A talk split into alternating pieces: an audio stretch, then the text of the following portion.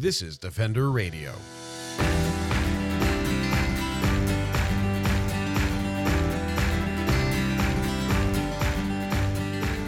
I'm Michael Howie, and this is Defender Radio, the podcast for wildlife advocates and animal lovers, brought to you by the Fur Bearers. Two fur farms in Quebec are at the center of a complaint filed by Animal Justice after they received images from We Animals Media. The photos, captured in August 2022, show deplorable conditions for mink and foxes.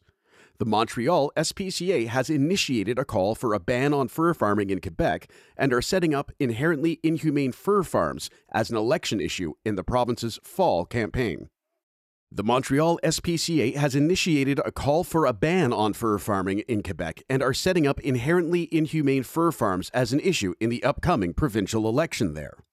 Camille Labchuk, executive director of the animal law nonprofit Animal Justice, joined Defender Radio to discuss the situation in Quebec, what the images revealed, how various organizations are pushing for change, and what individuals can do to make a difference.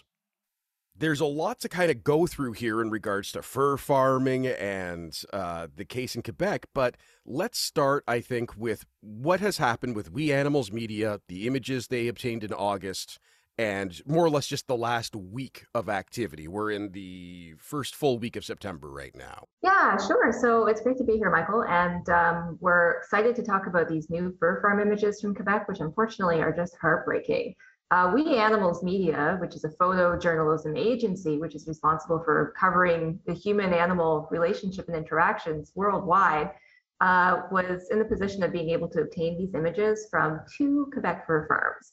Now, it's interesting because there's only three fur farms left in that entire province that anyone is aware of. Uh, so we now have images from two of them, one fox farm and one mink farm. And what We Animals Media was able to capture through their photojournalists uh, was shocking. Uh, there were foxes living in tiny wired cages, most of them without any form of obvious enrichment. Um, the wire cages didn't appear to conform to standards that the industry sets for itself. Uh, the foxes were all by themselves. They were separated, uh, really nothing to do in those cages all day long. And frankly, it just it just breaks my heart to see animals in those conditions. Uh, and then the minks were in um, a separate location. They, you know, again, there was no visible enrichment. Some of them didn't even have nest boxes. Uh, filthy conditions, really, you know, dark and dingy, um, accumulation of feces and urine underneath the cages and, and dirty water that we saw in those images. So uh, Animal Justice was fortunate to be able to release those images obtained by We Animals Media to the public yesterday so that people can see the reality of what is still happening on fur farms in Quebec and in Canada uh, until governments provincially and federally ban this practice. Yeah, it's looking at the images is always hard, and I, I, don't implore anyone to look at them unless you, you feel you're able. Something that really caught me too was some of the images you can see the fox feet or the fox's feet from underneath. And this is exactly why you wouldn't use that kind of a steel fabric for the bottom of one of these.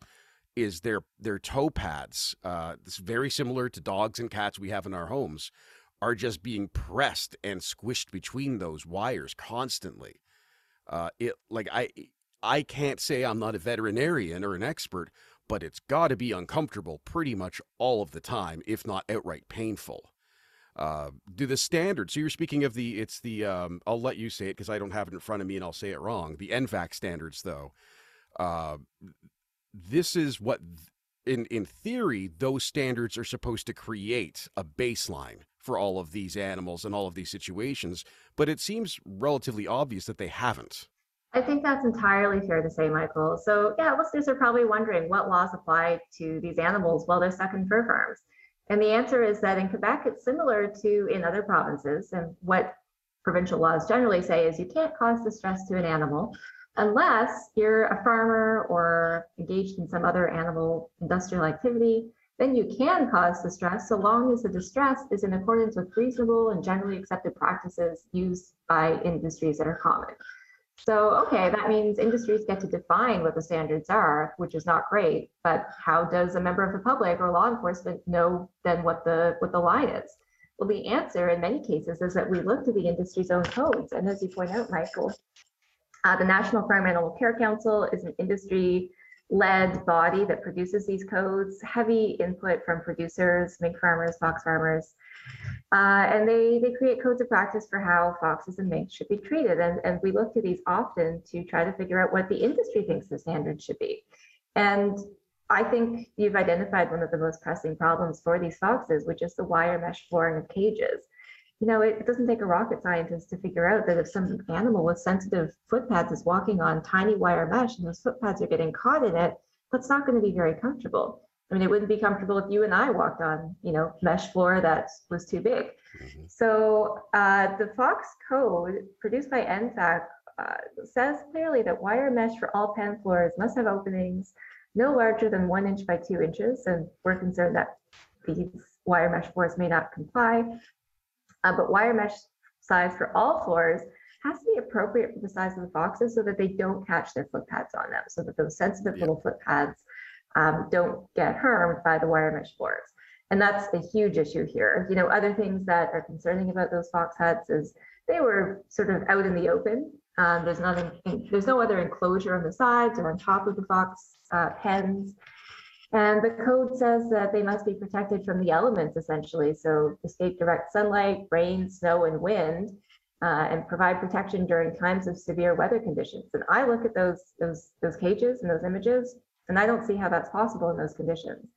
So we have uh, filed a legal complaint actually with two provincial agencies tasked with enforcing those laws, and we're asking them to investigate. And I guess one of the questions that will have to be asked is if these codes are in place and these agencies are there to enforce codes and existing laws, well, I guess not the code since they're voluntary, I believe. Um, in Quebec? Well, the codes can inform how the law should be interpreted. Okay. So if, if the law says you, you can't cause distress except if you're doing it in accordance with industry standards, I think you can look to those codes to figure out what those industry standards are. And in this case, I, I think it's very possible the industry is not meeting its own standards that it all has agreed to. Yeah, absolutely. That's a yes. That's why you're the lawyer. Um, uh, very well put. And I guess then the question is, if that is the case, why isn't this then just shut down? And I think that's often, you know, when we find out about these fur farms in general, let alone the conditions animals face in some of these situations, such as profiled in this case, why doesn't or why aren't government agencies able to just go in and say, nope, not good enough, you're done? You know, that's a really good question. And I, I think we need to see more of that, but it starts sometimes with exposure and mm-hmm. letting the public get a firsthand glimpse at what's happening in these facilities. Because as you and I both know, they operate largely outside of public scrutiny. It's not like a member of the public can just go ask for a tour of a fur farm. And it's not like they advertise, uh, you know, for people to come and look at these sad animals in tiny cages. So the only way that people can become aware of this and demand the closure of fur farms is through images like those obtained by We Animals Media. So I think that's an appropriate first step. But your question, I think, also hints at the real reluctance of governments to go after industries or do anything that will interfere with profits. Um, yeah. You know, fortunately, we have seen some enforcement in Quebec of, of, of laws pertaining to animals on fur farms. In um, 2016, 2017, the Montreal SPCA, uh, actually that date might be wrong, but it was a number of years ago, the Montreal SPCA investigated uh, a fox farm in Quebec based on a tip, and it found horrible conditions, animals with untreated injuries, um, some of whom have, some of whom had to be euthanized right away because their suffering was so severe. And they laid charges against that farmer, and he did plead guilty to, I believe, three counts of uh, animal cruelty. Um, you know, despite that, I don't believe there was an arrangement in place where he had to get out of fur farming formally through the courts. And you know, it, it's funny because in the case of someone kicking a dog, it would be very common for a court to impose a prohibition order where that person cannot have contact um, or possession of an animal in the future for a period of time or even forever. Yeah. But when it comes to industries, they don't seem to be subjected to that same level of scrutiny.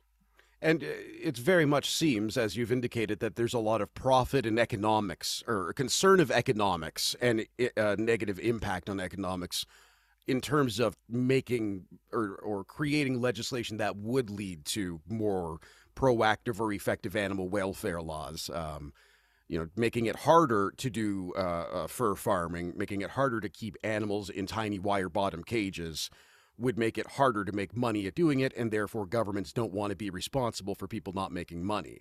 uh, in an overly simplistic uh, sense. What can people do then? Um, I mean, you know, we're, we're not going to convince overnight uh, several of our major political parties that animal welfare should trump economics necessarily.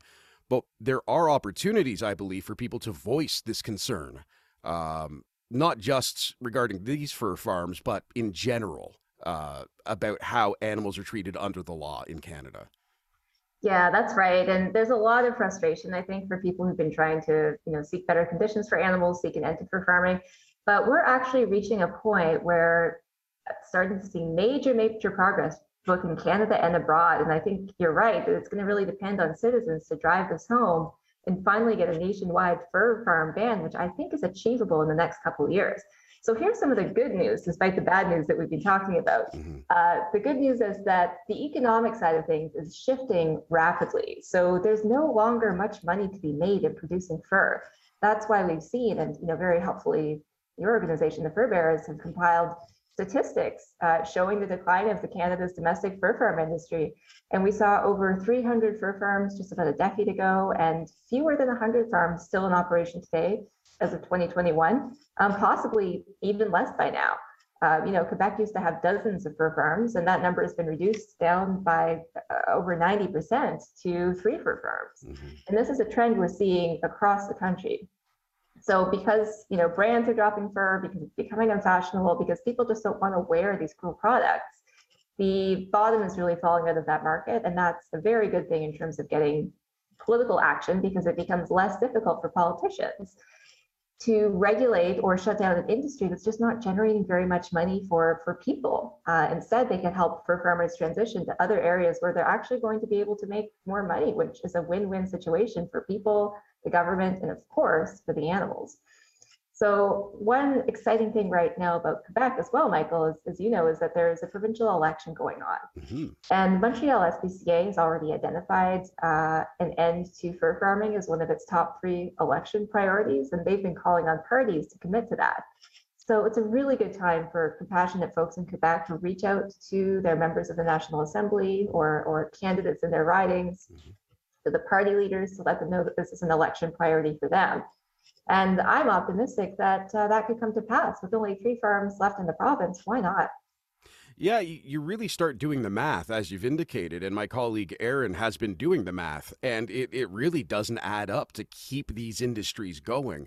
Uh, fur has always been a boom bust industry, always has been, and there is no indication that that would ever, ever change. We've gone through a boom, I think it was 2008 it ended uh, roughly when mink prices were up around uh, 120 per pelt, and now it's down to below 40 again. It's it's just it has not recovered from that. And as you've noted, there are so many pieces of information out there. The great work by Animal Justice, We Animals Media, Montreal SPCA, and many other advocacy organizations doing exactly this, showing the truth and talking about it, I think really has had a big impact on uh, people across the country.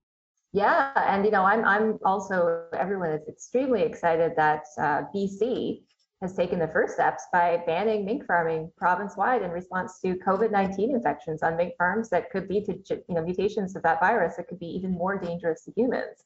So that was a tremendous step too, and, and thanks you know largely to the work of folks like you folks and Humane Society International, and of course um, you know the efforts of people in government who saw this as a real risk and, and responded.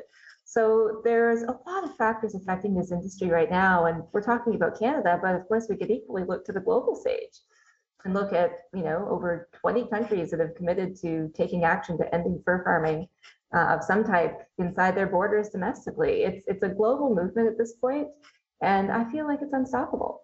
Links to the Animal Justice News release, the We Animals media images, and the Montreal SPCA action for Quebec residents are available in the show notes in your podcast player and in the blog for this episode at defenderradio.com. I want to thank Camille for sharing her time with us and everyone involved for all they're doing for the animals. You can learn more about animal justice, their campaigns for animals across Canada, and how to get involved at animaljustice.ca. Until next time, I'm Michael Howie for Defender Radio and the Fur Bearers. Thank you for listening.